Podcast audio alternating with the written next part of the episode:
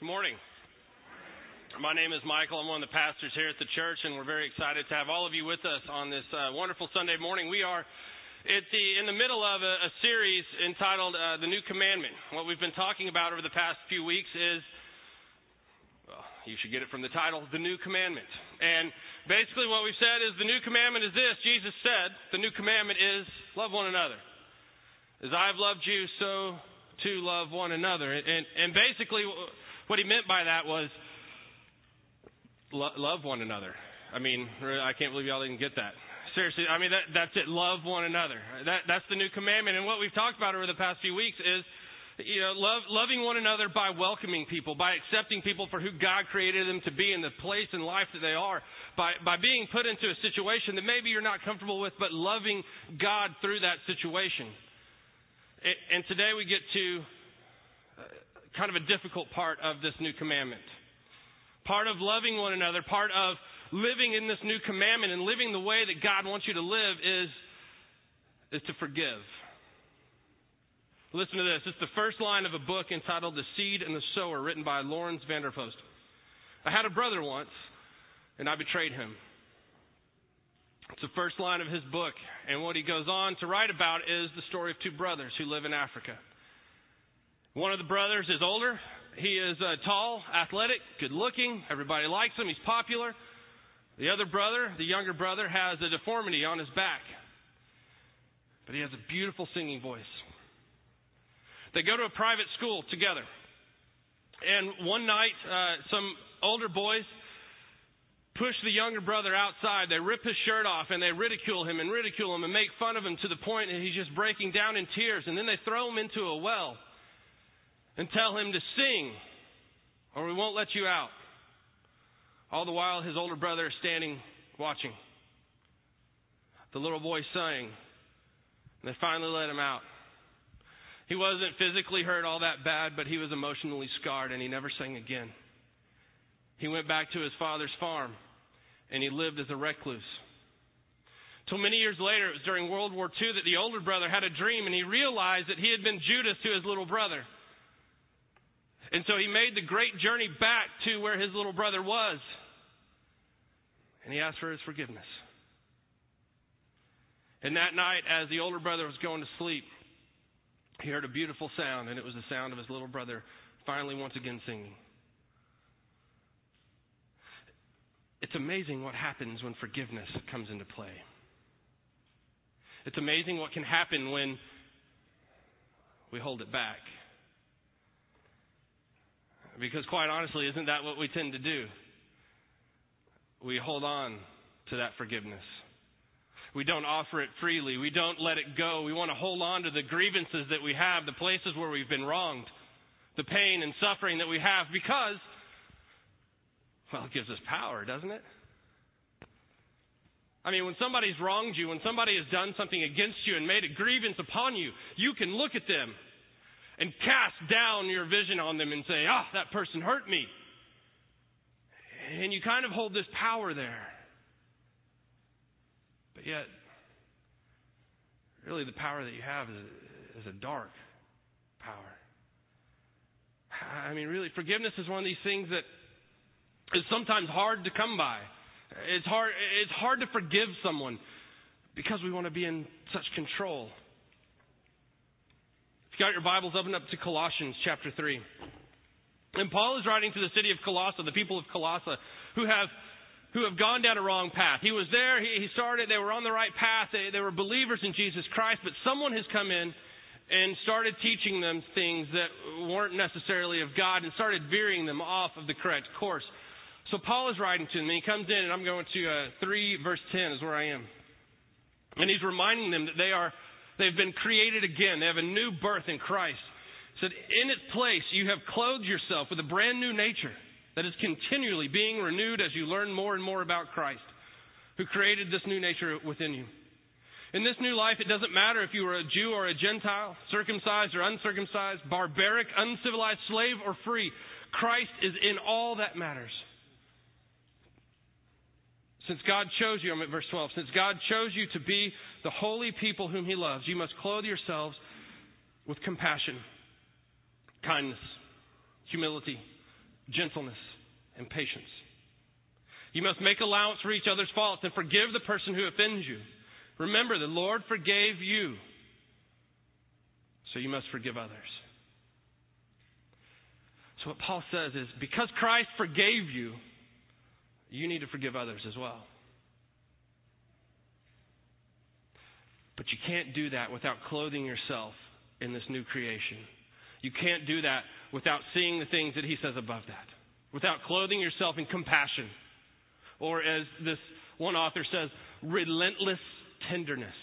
I like that. Compassion, he says, is relentless tenderness, being completely tender with all you come into contact with. You have to be compassionate.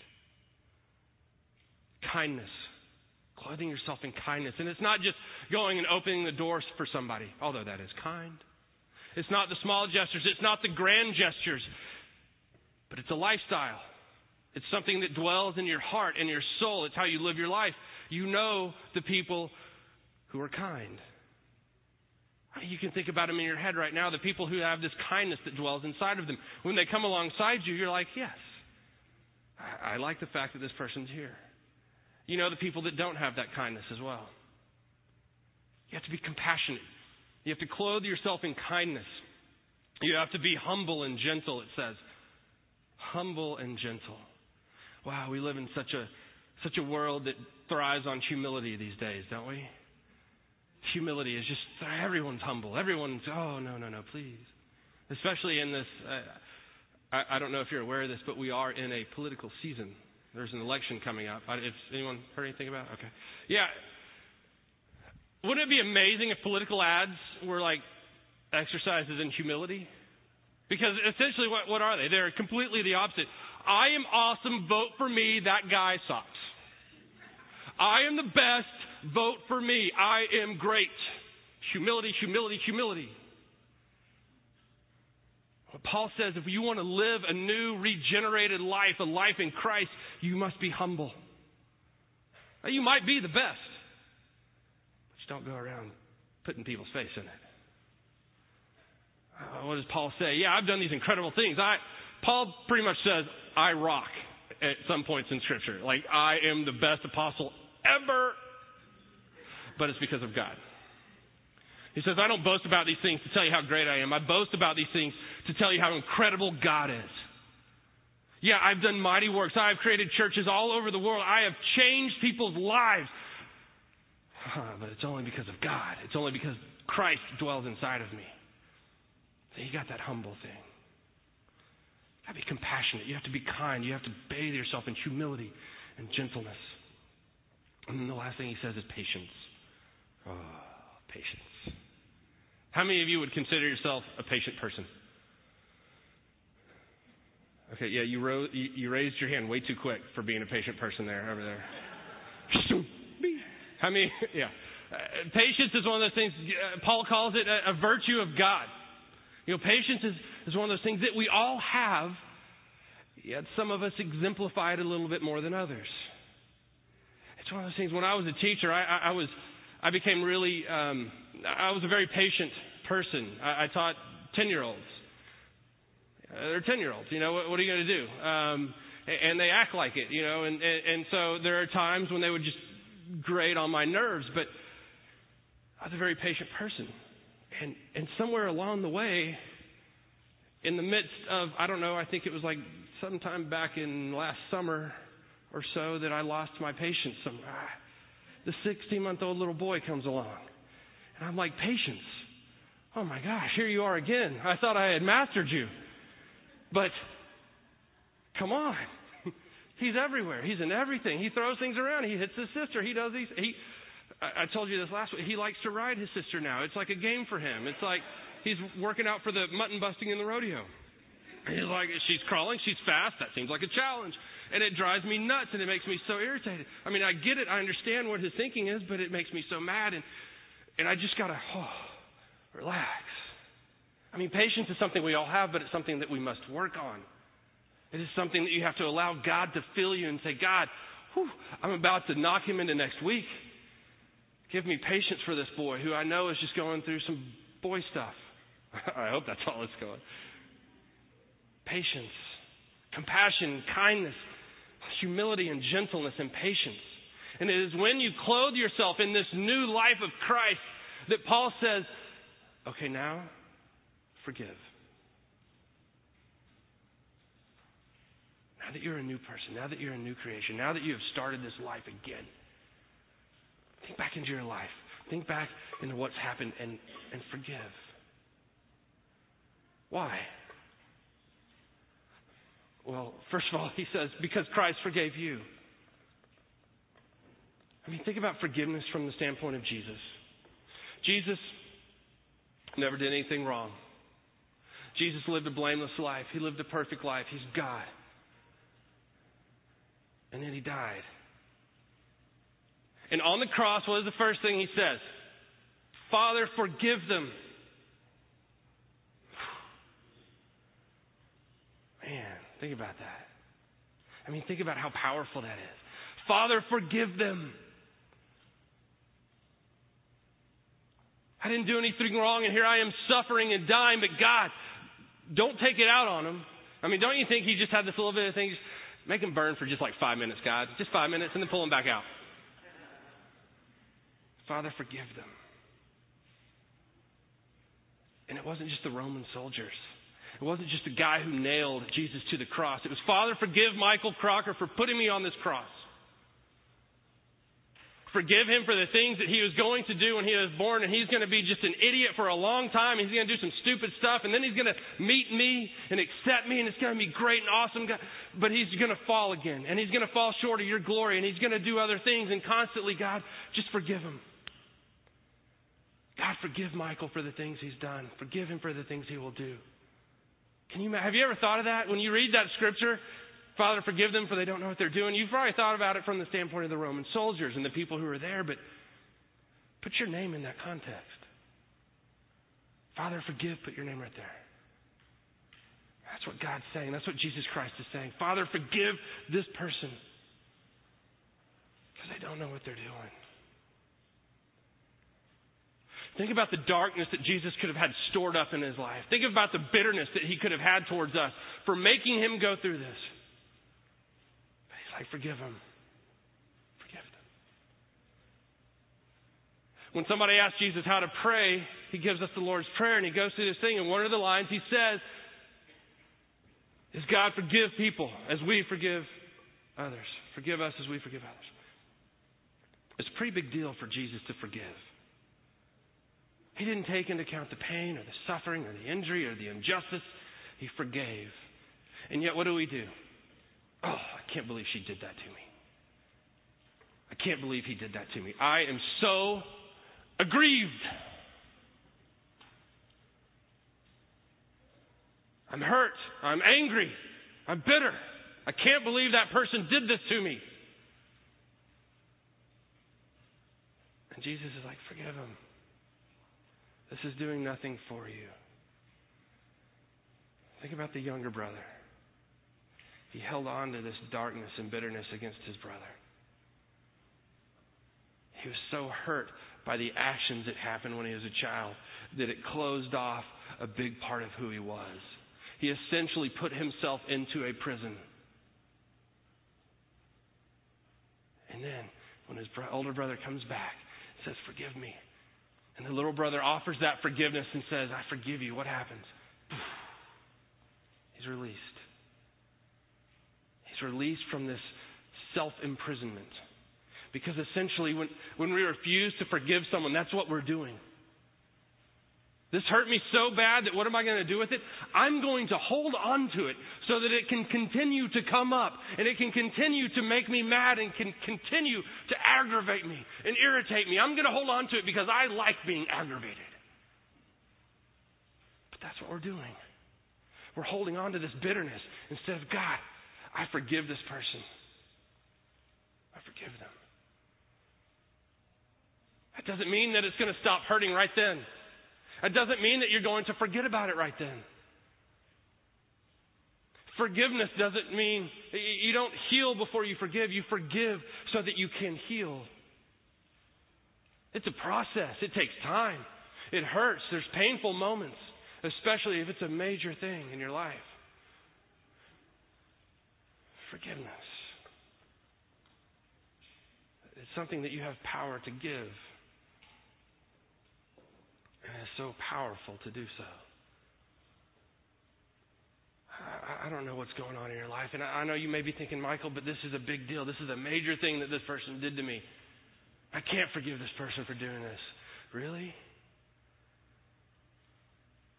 I mean, there's that movie, Bruce Almighty, when Jim Carrey goes up and he sees that huge, long file cabinet of all the things he's ever done. Mine's probably 4 times that long. I just know when I'm going to get to heaven, God's going to go, hey, take a look at this. There's all the things you've done, Crocker. Yeah, I know. Remember that one? Yeah, I was real proud of you on that day, son. I think that's all right, though. Because I died for you. I died for you. And we're just going to set this aside. If Jesus Christ, if God can do that for me, who am I not to forgive someone? Who am I not to forgive a child of God? I'm not that big a deal. I reckon you aren't either. Forgiveness. Today is a day that we celebrate communion. Today we celebrate the gift of life, the sacrifice, the body and blood of Jesus Christ. The freedom that comes with knowing Him as your Savior. Today that we come to His table and accept His gift of grace. But it says in the Scripture, if you're coming to my table and you're holding something against another one of my children, don't come to my table. Think about that. God wants you to come to His table and experience His love, His sacrificial love and freedom. But He doesn't want you to be holding that back from someone else. The very love that He's giving you, the very forgiveness that He's giving you, He doesn't want you to be holding that back from someone else. So today, as we come forward to communion, if you got something in your mind, if you got something on your heart, as I've been talking, it's just been kind of coming up, that little thing you've been holding on to, the prison has been rattled, and you're beginning to see the darkness and the bitterness is starting to seep through, and you're starting to go, well, Michael, I don't know if I can do this. Do it. Forgive them. Release this to God and move on with your life. Release it to God and move on with your life. Let the healing begin. Let the healing begin. I mean, if I have a sickness, I don't want to live in that sickness. I want to be healed. And that's what God is saying. Forgive as I have forgiven you. If you're going to live in this new commandment, loving others as Jesus Christ loves us, part of that is forgiving. It's truly, honestly forgiving. It's not forgetting. What does God say in the Psalms? I'm not going to hold your past against you. I'm not going to forget it. I'm not going to hold it against you. Today as you come forward, if there is something that you're holding, something that you haven't forgiven someone. I mean, it could be something trivial, something small, something that they have no idea, even if it's there, whatever. Forgive. It could be 30 years ago. It could have been this morning. Forgive. On the night in which He was to be betrayed, Jesus sat with His disciples. And He took the bread and He raised it to God and He gave thanks for the bread.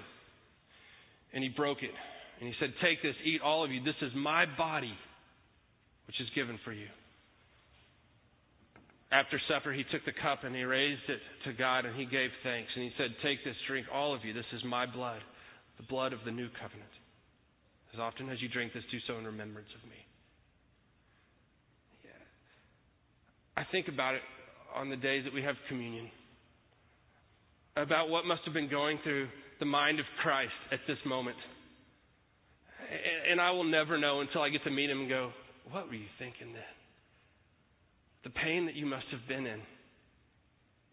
And the joy that must have been there as well, knowing this moment was so sacred and so special. And you have these knuckleheads sitting around you who have no clue. The forgiveness that Christ has is so overwhelming to me. His love, his sacrificial love, is so overwhelming to me. I got to share it. I'm like Jeremiah. I have this fire burning so greatly inside of me that my chest is about to burst open. And I got to say, you've got to meet this guy, Jesus. He has changed my life, and I guarantee you he will change yours. August talked about the coffee shop a little bit ago, and we had a moment there. Can I share this? Thanks. We had a moment there recently. Don't look over there. Y'all know who I'm talking to. We had a moment recently that, we've been serving coffee, and I put on my apron, and I make a white chocolate mocha that will change your... It's like Jesus, my white chocolate mocha. I mean, it's right there. We had a moment. There's a gentleman that passes by every morning. He walks his dogs. He passes by every morning. He always looks in our shop. He's never come in. I don't know if he doesn't like me. He never comes in on my days, but he's come in. They know his name. People wave at him and stuff, and he goes back and forth and goes to work. He recently lost his job. Some other stuff went bad in his life, and he came in, and one of our people sat down with him and just talked to him and prayed with him. And he had known God in the past, but he'd walked away. Now, she didn't pray the prayer of salvation with him yet, but it's coming. I know that this guy has some forgiveness issues, probably that he's holding on to. He can't forgive himself or something. I know that there are things going on in his life, and the Holy Spirit is just working on him. God's working on him. That's why that coffee shop's over there, so that people can come and go and relationships can be built. And we can say, you know what? This coffee's great, but Jesus is so much better. When you come to his table today, know that. Know the love of Jesus Christ, the forgiving power, the saving grace of Jesus Christ. When you come today, don't just come and go through the motions like we can do sometimes with communion. If you need to forgive somebody, do it. Just pray, God, let me let this go. There's going to be a prayer team over here on this side. If you need to do it, I will be over here if you need to pray with somebody. And when you come, accept the forgiveness that God gives you. Accept the sacrificial love that he is offering you. As the people who are coming forward to help with communion do so, I ask that you would all bow your heads and pray with me. Gracious and Heavenly Father, you are a loving God who loves us so much more than we could even imagine. God, we thank you and praise you that you are a God of forgiveness and a God of peace and a God of love. That even in the midst of our lives and the things that we have done and that we'll continue to do, God, you still died for us. You still freely offer forgiveness to us. God, I pray that you would put on all of our hearts the spirit of forgiveness. If we need to forgive someone, even if it's ourselves, that you would enable us to do so. That we would come to your table today, Father, and experience your grace and your love. In Jesus Christ's holy and precious name, amen.